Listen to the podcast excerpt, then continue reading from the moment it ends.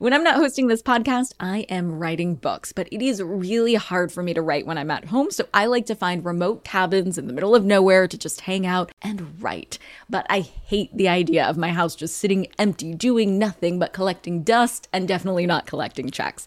And that's why I'm an Airbnb host. It's one of my all time favorite side hustles. Other popular side hustles are awesome too, don't get me wrong, but they often involve big startup costs. By hosting your space, you're monetizing what you already have access to. It doesn't get easier than that. And if you're new to the side hustle game and you're anxious about getting started, don't worry because you're not in this alone. Airbnb makes it super easy to host. I mean, if I could do it, you could do it. And your home might be worth a lot more than you think. Find out how much at airbnb.com/host. Hey guys, are you ready for some money rehab? Wall Street has been completely upended by an unlikely player, GameStop. And should I have a 401k? Because then I don't do it? No, I know. Do you think the whole world revolves around you and your money? Well, it doesn't. charge for wasting our time. I will take a check. Like an old school. You recognize her from anchoring on CNN, CNBC, and Bloomberg. The only financial expert you don't need a dictionary to understand. Nicole Lapin. There are plenty of reasons to feel gratitude to be an American in a globalized world.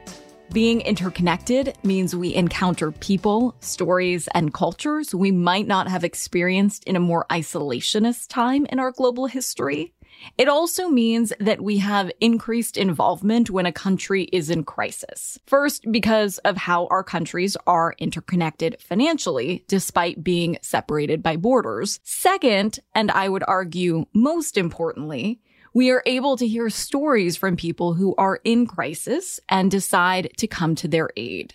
The impact of the Russia Ukraine conflict is wide reaching and has consequences for geopolitical, social, and of course, economic affairs. So wide reaching, in fact, that the conflict will reach its way across borders and right into your wallet. Here are five ways that the Russian Ukraine conflict could affect your finances. Number one higher gas prices.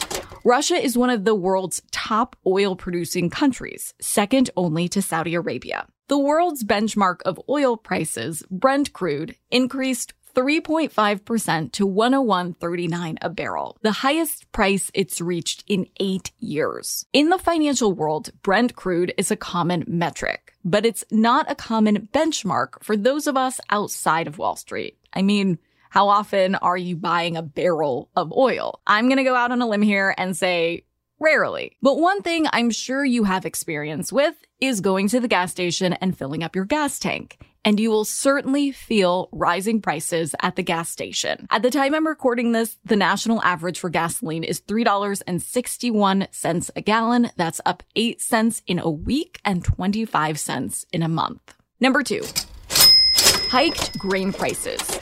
Ukraine is one of the world's largest producers of wheat and grain. Together, Ukraine and Russia produce about 14% of the world's wheat supply. It's expected that prices of wheat will rise, which means Americans will see higher grain prices at the grocery store, but also a price hike for products that require grain for production, like beer, bread, pasta, birthday cakes, and so on. Number three. Increased crypto volatility. Bitcoin dropped 9% to $34,584 after Putin ordered the invasion of Ukraine. This tumble was likely caused by the same forces that have affected the stock market this week, but I'll get to that in point number four. However, we can expect to see crypto prices experience an upswing as the currency is used in unique and unexpected ways, like an incentive for Russian soldiers to surrender, direct financial support for Ukrainian troops, and frustratingly, although increasingly less likely, a potential workaround for Russians to avoid sanctions. And so, on Monday, February 28th, Bitcoin jumped 10% to above $41,500, a notable high in recent weeks of disappointing lows. Number four, stock market dips. Sadly, no one has a crystal ball that can predict what will happen in the stock market. But what we can predict is that the stock market likes predictability. In situations where the future is uncertain, like during a pandemic, a difficult presidential election, or a geopolitical crisis, the stock market